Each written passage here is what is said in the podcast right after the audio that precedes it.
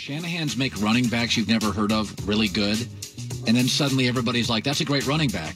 And it's like, no, this guy's played on 5 teams. He's a hard worker, and he had a good stretch. But this is the Shanahan history. Not only Kyle, his dad. What's up, everyone? Thanks for tuning in to another episode of the Red and Gold Standard podcast here on 49ers Hive. My name is Zach Hernandez. As always, I'm joined by my co-host, Anthony Perry. Anthony, how you doing today? What's going on, Zach? What's going on, Faithful? It is your boy, Perry, back with another edition of the Red and Gold Standard podcast. As always, guys, follow me on Twitter, Perry_49ers. It's PERRY_49ERS. And we have some pretty significant news to get to in terms of training camp, opening up Santa Clara, preseason games, you know, the NFL roundup. So let's get into it, Zach. Yeah, guys, Anthony kind of gave you a little quick preview, and we're going to start with that right away. So, Anthony, earlier today, the Santa Clara County announced that they would allow the San Francisco 49ers to proceed with training camp. Matt Barrows tweeted out, per source, the 49ers have received approval from the county to move forward with training camp. Rookies, quarterbacks, injured players to report and get initial COVID test tomorrow. The rest of the team can come in on July 28th. How big is this update, and as far as people kind of being worried about not having a season this year, how big of a first step is this? Dude, this is huge. For one of the biggest states, obviously in the U.S., but also in terms of being strict regarding the coronavirus and opening and closing stores, restaurants, malls, barbershops, you could say that the governor, Gavin Newsom, and obviously the city of Santa Clara kind of go hand in hand in how they want to handle the situation.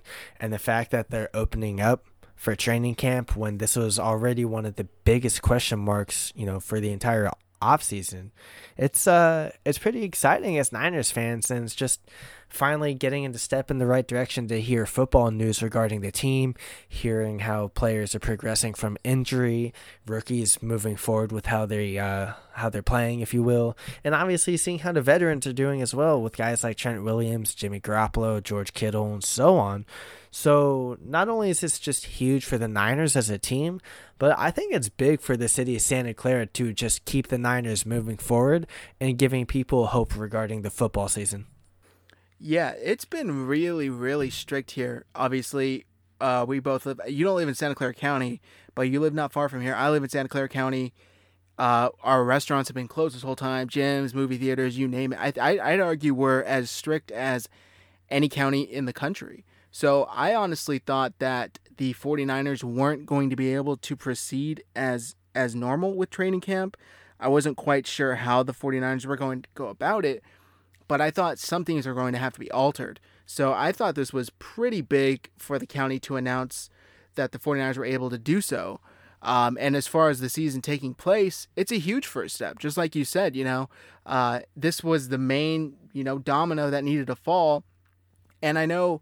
The next domino that I think is pretty big is the NFL Players Association has been pushing for the emergency response. I forget the acronym, but for the certified testing teams response plan to be approved by that agency. And I think last time I heard it was something like 8 or 9 teams had that plan approved. So there's still the majority of teams need to get that approved before we can move forward as a whole, as a league. But for starters, the 49ers have clearance, and I believe they're all ready to go. Now, Anthony, another big part of this year that's going to be different is the NFL kind of floated out the idea of no preseason games. They had previously offered reducing it down to 2 games to the NFLPA when they were kind of negotiating getting back to football. And now they said, you know what, let's just scrap the season entirely. So the NFLPA was all over that because I believe the majority of them don't want any preseason as it is. So my question for you is, how much of an impact will this have on the team? And how many players that would have otherwise made the roster and possibly been productive won't now? Dude, this is huge regarding the NFL because this isn't just obviously affecting the Niners, but it's affecting every football team, period, in terms of rookies who are already on the fringe to making the roster practice squad versus the veterans who could either make a name for themselves or are, you know, kind of high on salary cap that teams can cut and save money. But it's a veteran like Tevin Coleman, for example, who's on the books for over $4 million. And with Kyle Shanahan's success with running backs, quite frankly, I don't think his roster spot is safe. As well as figuring out, you know, how much money the Niners can save. We'll talk about later on the revenue cuts, but how much salary the team can save in general when it comes to re-signing guys like K1, Trent Williams, George Kittle, and so on. But to go into the preseason in general, man, this is huge for the entire roster. We're not just talking the rookie guys, but we're also talking about veterans for the team. And I'll consider guys like Trent Taylor and Dante Pettis veterans, but with a quote-unquote crowded wide receiver room, outside of the guys like Deebo and Brandon Ayuk, everyone else has a lot to prove. And yeah, Kendrick Bourne's, you know, another name to watch too. I'm sure he'll make the roster, but this is a guy who a lot of people are expecting big things out of. Not just a third down go-to guy for Garoppolo, but a guy who has the potential to really put everything all together. So it's guys like him who could use the preseason to really step up their own game and really show to the coaches that they're ready to ball out and get more snaps. And then back to what I just said with guys like Trent Taylor and Dante Pettis, who are arguably guys who are cut candidates. And that's not to knock the two, but you got to figure one struggled in Dante Pettis, and Trent Taylor hasn't played in, a season and a half, almost 2 seasons because of the foot injury. And yeah, obviously there's an injury to Deebo that'll hold him out for, you know, the first few weeks, but it's not like he's going to be an IR candidate, so he's going to take a roster spot. So every roster spot regarding the wide receivers is huge. And quite frankly, guys like Dante Pettis and Trent Taylor can't really afford to mess up. And it's the fact that they're likely not going to have any preseason games to show their worth is huge. Could guys like Taylor and Pettis be possible IR designated to return candidates just to, you know, kind of like what they did with guys like Tim Harris? Sure. But we see how valuable roster spots are on this team. We see how valuable the IR designation is for this team. And we see how often the team uses it. They use it on guys like Tavia Street, once again, Tim Harris, and so on. And it's just going to be huge. So not having a preseason, it's huge for the team. It really is. So these guys, and not just the wide receivers, but the cornerbacks, the linebackers, the defensive line, all the rotational guys outside of Bosa, Ford, Blair, Armstead, and so on and so forth, they're going to have a lot to prove. Same with guys like, let's see, I just had a list right here. Daniel Brunskill. It's those kind of guys that really need the preseason to show why they should not only be on the roster, but should either avoid the practice squad or even be starters. And that's not to say that Brunskill or McKivitz are starters right now, but this is the big indicator of the future. Young guys go out there and ball out, but they're not going to be able to do that. So I think it's great that training camp is opening up, but I think those guys, the guys who are like, in that position regarding the team, and it's not that they won't take it serious, but these dudes need to go out there and go into training camp as if it's going to be their last day before they get cut or waived or traded. So it's huge. I think no preseason games is a lot more impactful than some people think. I really agree with you there. I know a lot of people like to think that training camp and preseason are useless. A lot of people think that there shouldn't be any preseason games regardless of COVID or not. But a lot of guys make a name for themselves in training camp and going into the preseason, and they kind of earn their roster spot that way. So, you know, late round picks, undrafted free agents, guys that were fringe guys on the roster the previous season that are carried over. All of these guys now will not have a big opportunity to make a name for themselves, impress the coaching staff, and prove that they should get a spot on the 53-man roster. So that's going to be huge. That's going to be a big thing going into this year. And I don't remember if I saw that the NFL will be allowing expanded rosters. I know there was a lot of they kind of altered the rules as far as like if somebody were to get sick, then they wouldn't be able to, they would have to go on IR, stuff like that. I know they altered that, but I don't know if they expanded the roster size yet. But without this period of, you know, the shortened training camp and completely removed, eliminated preseason, I think teams are going to be looking a lot rustier come week one. You know, we see, I know you mentioned Jimmy there in the beginning and a guy that wouldn't really be affected, but I disagree. I think he'll be at least slightly affected by this.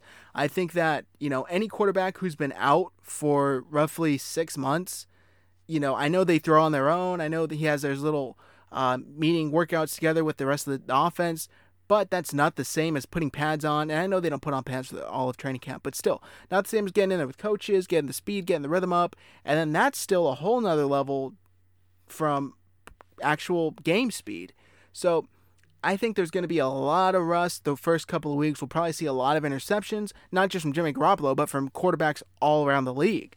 So it's really going to be something to keep an eye on as we move forward into the beginning of the season, is how rusty are these players and how are these unknown factors, unknown undrafted free agents, rookies, how do they play when they didn't have any preseason to kind of warm up and get acclimated to the NFL? And guys, we just want to stop real quick and let you know that this episode of the Red and Gold Standard podcast is brought to you by our Teespring store. Hit up 49ershive.com, and if you want to hit the Shop 49ers Hive tab, you can check out our Joe Staley commemorative t-shirt, Come At Me Bro. That is on sale right now. You get free shipping in the U.S., and also below that, there is our link to our Teespring store. We got a lot of cool merch on there. We just got a brand new design that came out today. It is a Deebo-inspired design, snatching a chain off of a Seahawks player. It says, mess around and get your chain snatched. You really can't beat it, guys. Go check it out right now. All shipping in the U.S. is $4.99. Once again, guys, this episode of the Red and Gold Standard podcast is brought to you by the 49ers Hive, shop 49ershive.com. So go and check it out today. Get you a t-shirt, get you a hoodie. All the designs come in t-shirts, women's t-shirts, long sleeve t-shirts, hoodies, you name it. So go check out Shop 49ers Hive today. Now, Anthony, my next question for you has to do with the NFL Players Association urging the NFL to spread the expected multi-billion-dollar loss in revenue over the 11-year CBA, as opposed to kind of condensing that loss down to 2020 and 2021. Now, on paper, this kind of seems like this is something that's a no-brainer. Why not spread it out if they have the means? That's what the NFLPA is arguing. But do you have any arguments as to why they shouldn't do that? It's one of those things where you got to figure, do we want to lose a lot of money now? Or do we want to try and spread those losses over, obviously, 11 years? And it's the NFL, dude. They care about their money more than anyone. And I think they're going to figure that they can adjust the overall income and what they make, and kind of match that with what they're going to lose throughout time. And I'm not one to really speak on the coronavirus. I'm not an expert or anything. But it doesn't seem like this kind of stuff is going to end anytime soon this year. But I've been hearing a lot of progress regarding producing vaccines and stuff like that that are supposed to come out in September, apparently. But I'm not too informed on it. But I will say that with this kind of thing, with a big old medical pandemic, who knows how it could really affect the outlook. And when you have a multi-billion-dollar industry like the NFL, these guys probably spend millions of dollars alone on future business analytics and determining how something like this could affect their overall revenue for the next 10 years, obviously. So I'm thinking that putting the time into what's going on with this, I think they would rather go over the 10, 11 years. And obviously a loss of revenue will affect the overall salary cap as well. And I think that teams will be able to kind of limit the spending, but also be able to bring back a player here and there. Maybe not luxury spend like the Cowboys do, for example, where they can re-sign Dak tag him, but re-sign guys like Amari and the defensive lineman, DeMarcus Lawrence, and those kind of guys in general. So it's gonna be tough for teams, and it's gonna be tough for teams who have even smaller payrolls. But I think they'll be able to get the job done. It's not a pretty situation. It's, do we want teams to just basically not re-sign any single player for 2 years, 2 to 3 years, or do we want them to just re-sign a couple players, kind of really focus on drafting and really make drafting important? Because now with the revenue loss, with the salaries going down, drafting is going to be more important than it has ever been for the next 9 to 10 years. And not that drafting isn't important, but dude, when you mess with an NFL team's money and they realize that they can't re-sign all the guys they want to, I'm looking at you, 49ers. Drafting is going to be huge. And who knows, maybe that's why they go after guys like Charlie Warner, the tight end out of Georgia. And then you also go after guys like Colton McKivitz, where I don't think it's so much his depth as it is, we really believe this guy could be a long-term starter. And that's obviously why you keep guys like Daniel Brunskill as well. So saving money, allocating money to the right players and people, I think is going to be really important for every NFL team. And it's not that the fans don't realize how important salary cap is, but I think what fans, including you and me, and just everyone, need to understand is that there isn't going to be as much money to spend for NFL teams.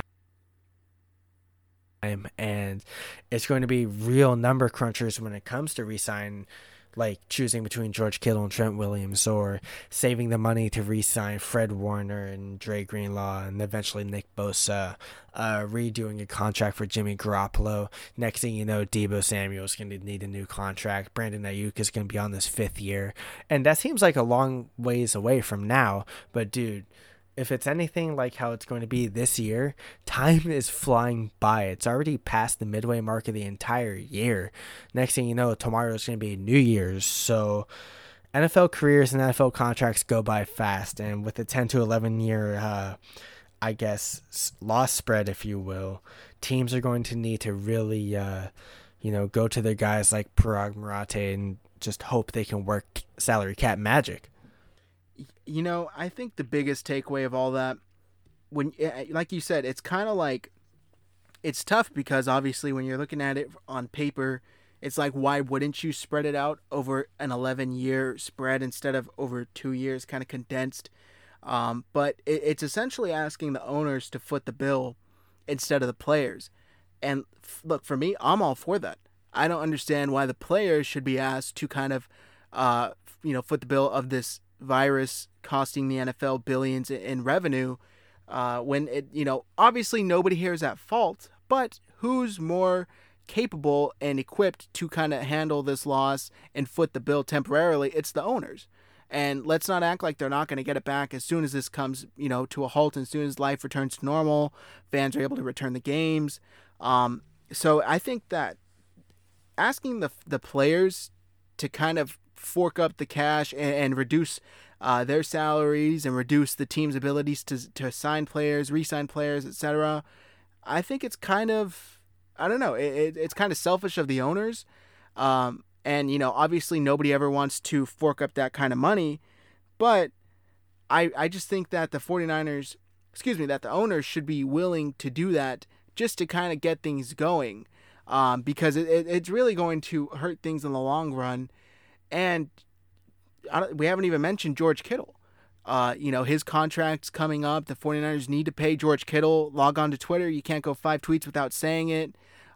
So how are they able to do that if not only are they not going to have a significant increase in the salary cap next year, as it usually is year by year, but actually it's going to come down. It's going to be really tough on teams, and I'm not sure how they're going to be able to do that. I'm not sure, how they're going to work that out, but it's going to be tough. And I really just, it's uncharted territories for the NFL and for teams. But I think that if anybody should be willing to step up and foot the bill for this cost, it should be the owners. They're the richest ones in the room, and they should be willing to kind of put their money where their mouth is and keep the league operating at par. Now, Anthony, we kind of had some recent news or some breaking news with Raheem Mostert requesting a trade and, his agent Brett Tesler coming out saying that, they've had ongoing negotiations with the 49ers. However, they're not really valuing him. His argument was that although they signed a contract last year, a 3-year contract last year, that was at special teams value. Now that he, worked harder and kind of out-earned that contract, he should get rewarded with a reworked contract. And he's only asking, I should say only in quotations because it's a lot of money, but he's asking to be paid on the same level as Tevin Coleman, which is roughly $2.5 million or $2 million more than what he's getting right now. Now, earlier in the week, Brett Tesler came out kind of walking those statements back saying, whoa, actually he might be able to work something out with the team. He met with, some high members of the 49ers front office. Do you think that he kind of came to his senses, or do you think that the 49ers are more so reaching out, trying to smooth things over? I think they're trying to reach out and smooth things over because, look, Raheem Mostert deserves the money as much as guys like George Kittle and eventually Trent Williams at his position in K1 and whatnot. But I think the Niners are they're trying to really wait out and see what's going to go on with football, the salary cap, revenue loss, things of that nature, because I know Jed York cares about the team and he cares about winning and whatnot, but he's just like every other owner, man. They care about their money. And even if it means, bumping his pay up another couple $1 million, which is, toilet paper to Jed York, it's not much. But when it comes to the whole COVID-19 and the whole revenue loss thing, I think that's pretty big, and it sucks, especially because it's really only a couple $1 million, but it's a whole situation regarding Raheem Mostert, man. I mean, we see how replaceable running backs are in the Niners system, especially Kyle Shanahan. We saw that Raheem Mostert got his opportunities and really stepped up in the second half, but we got to see if he can hold up for a whole season because he had so many limited snaps in the first part, got more in the second half, and it worked out fine. But again, it's a running back. You never know what the shelf life could be. They could tear an ACL like Jerick McKinnon and then miss another season after expectations.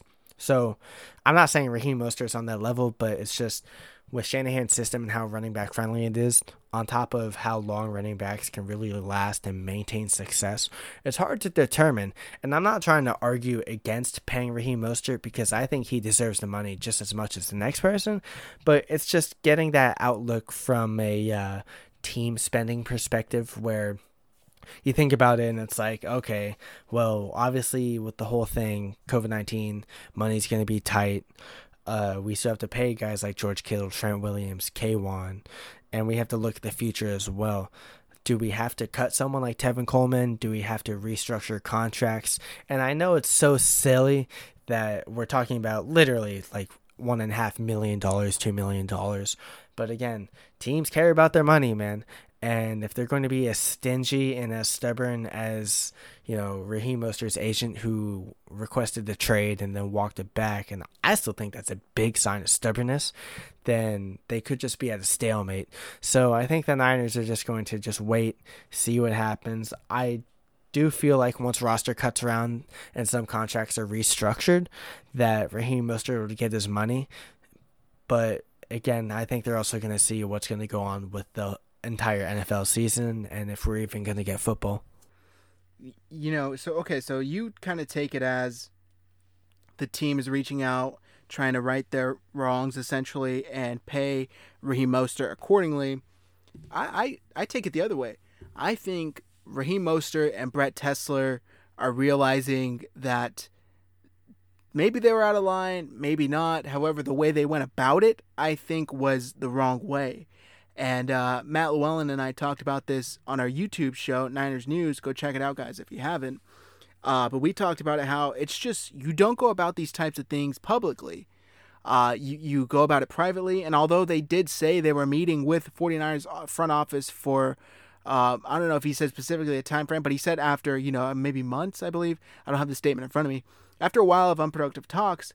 However, I just don't know if essentially turning to the fandom and turning to the court of public opinion and trying to shame and guilt the 49ers into giving Raheem Mostert the contract extension or reworked contract you're hoping for is the right way to do it.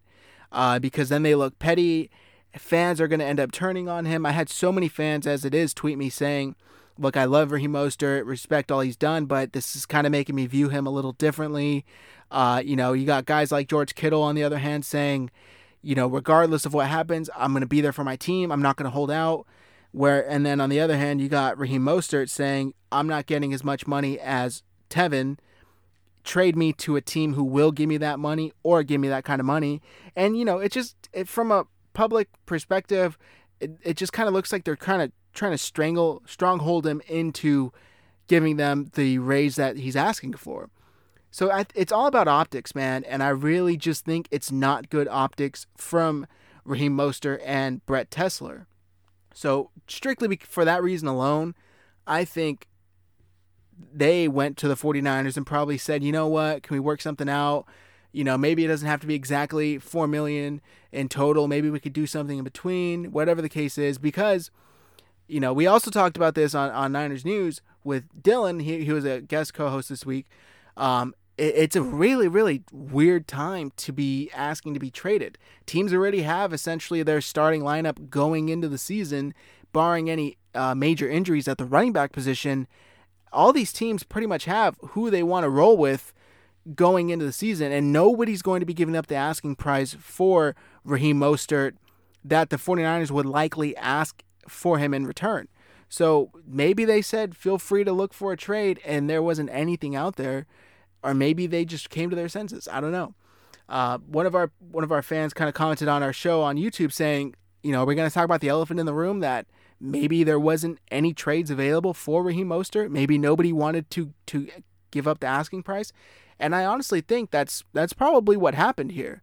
I think that they just probably, they're not willing to give up whatever they may be asking, second, third round pick, starting caliber player, whatever the case may be. Whereas on the other hand, the 49ers are probably thinking, yo, we got Tevin Coleman. We got, you know, all these other running backs on our roster. If you want to go, I'm sure Kyle Shanahan can whip something up with someone else. So I just think that it's not good optics. 1, 2, the 49ers could probably find similar production with somebody else. No disrespect to Raheem Mostert, but we've seen these backs like Steve Slayton, you know, Alfred Morris, guys like that have 1,000-yard seasons and then fall off after Kyle Shanahan leaves, and, you know, they don't do anything ever again. So just Raheem Mostert, keep it in mind, and hopefully they're able to reach a scenario that is beneficial to all parties involved. Now, Anthony, going to wrap it up here. I've seen a lot of people this offseason and even going back into the season saying, why did the 49ers give up those picks for Dee Ford? He's more of a luxury than a necessity. What do you think? Do you think the 49ers need Dee Ford out there on defense in order to win games? Yeah, I'm going to give this one a solid yes, dude. Dee Ford is just arguably the most effective pass rusher on the team opposite Nick Bosa. And obviously DeForest Buckner when he was on the team, and currently Eric Armstead, who is still one of the most underrated players in the whole league. But you look at Dee Ford, and at first I was like, I'm not a fan of trading high draft picks, and I'm also not a fan of, you know, re-signing injury-prone players, let alone signing them. But you look at how he was when he was on the field.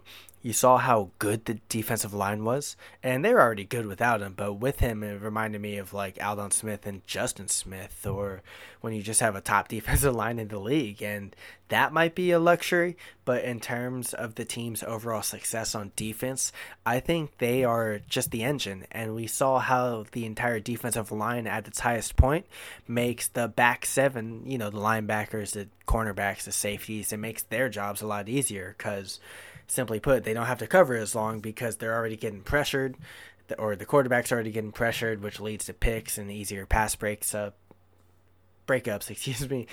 sacks, forced fumbles, things of that nature. So, yeah, I think in some people's eyes, yeah, Dee Ford might be a luxury, but when you look at the big picture when he's healthy, yeah, it sucks that you have to pay him a lot of money to miss 6-7+ games. But you look at when he's healthy and when he's playing, he's a dog. Point blank, the dude is arguably the most effective player, not on defense, but just on the team as a whole, and that's up there with guys like George Kittle, Jimmy Garoppolo, Deebo Samuel, and so on and so forth. So, yeah, having Dee Ford is really nice, but again, guys, when you're looking at the big picture, Dee Ford he's needed. He's a requirement.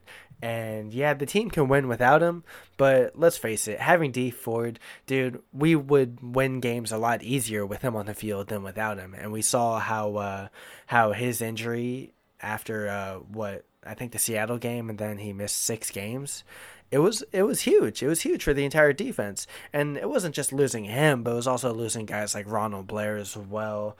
Jimmy Ward missed a little bit of time. Or no, I think he played. It was Jaquaski Tart who missed a little bit of time. And when you lose a couple pieces, not just on the D-line, but just the entire defense, we see how making those adjustments can just kind of hinder the team. And yeah, they still won, but maybe it didn't come as easy as it would as having Tart and Dee Ford and Blair and so on.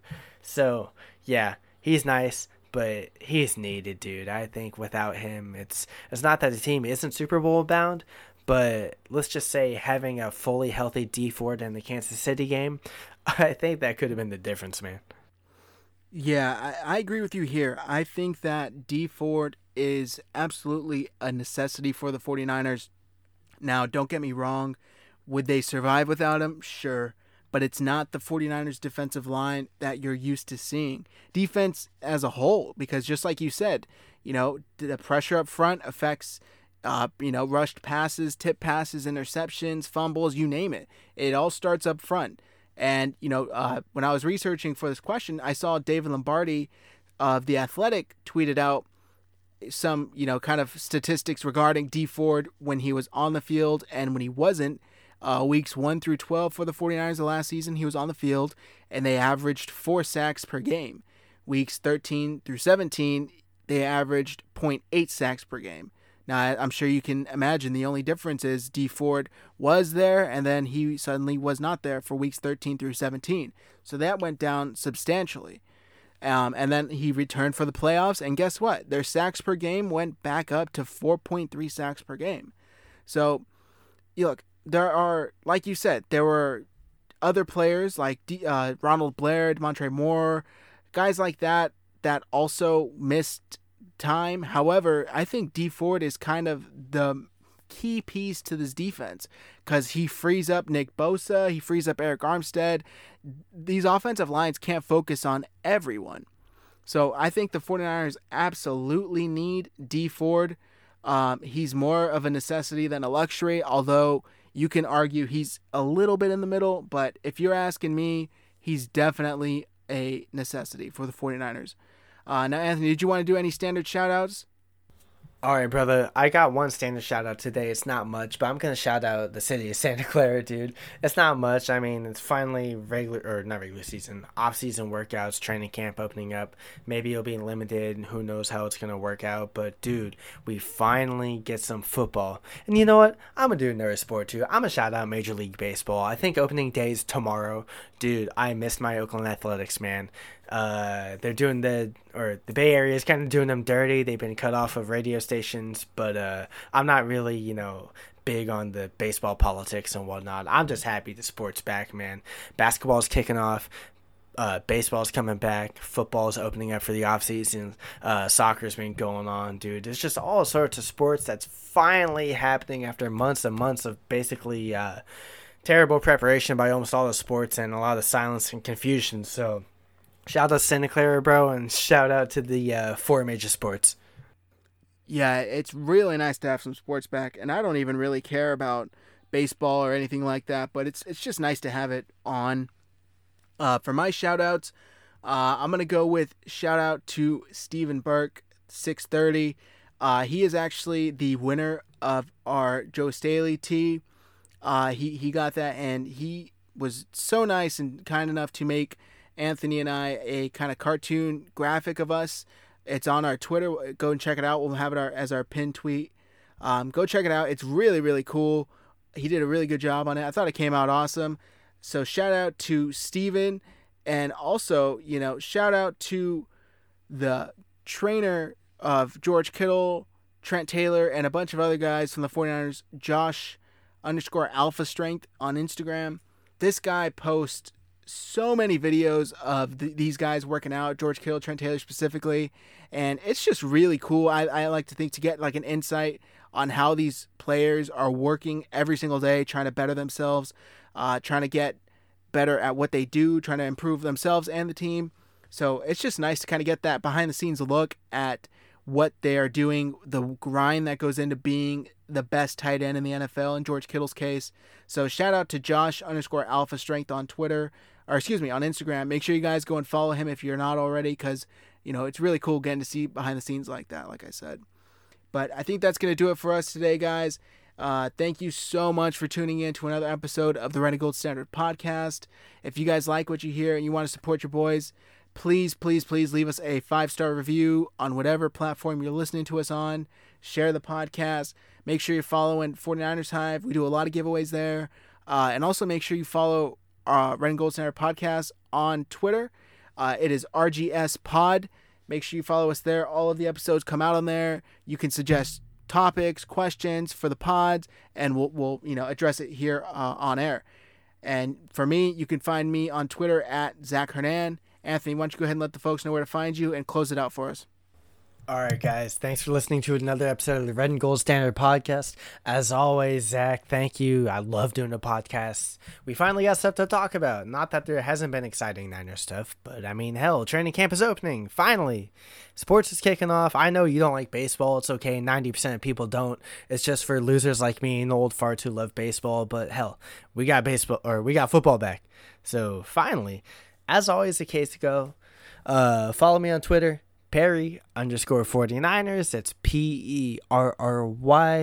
Perry_49ERS. All right. Thanks, guys.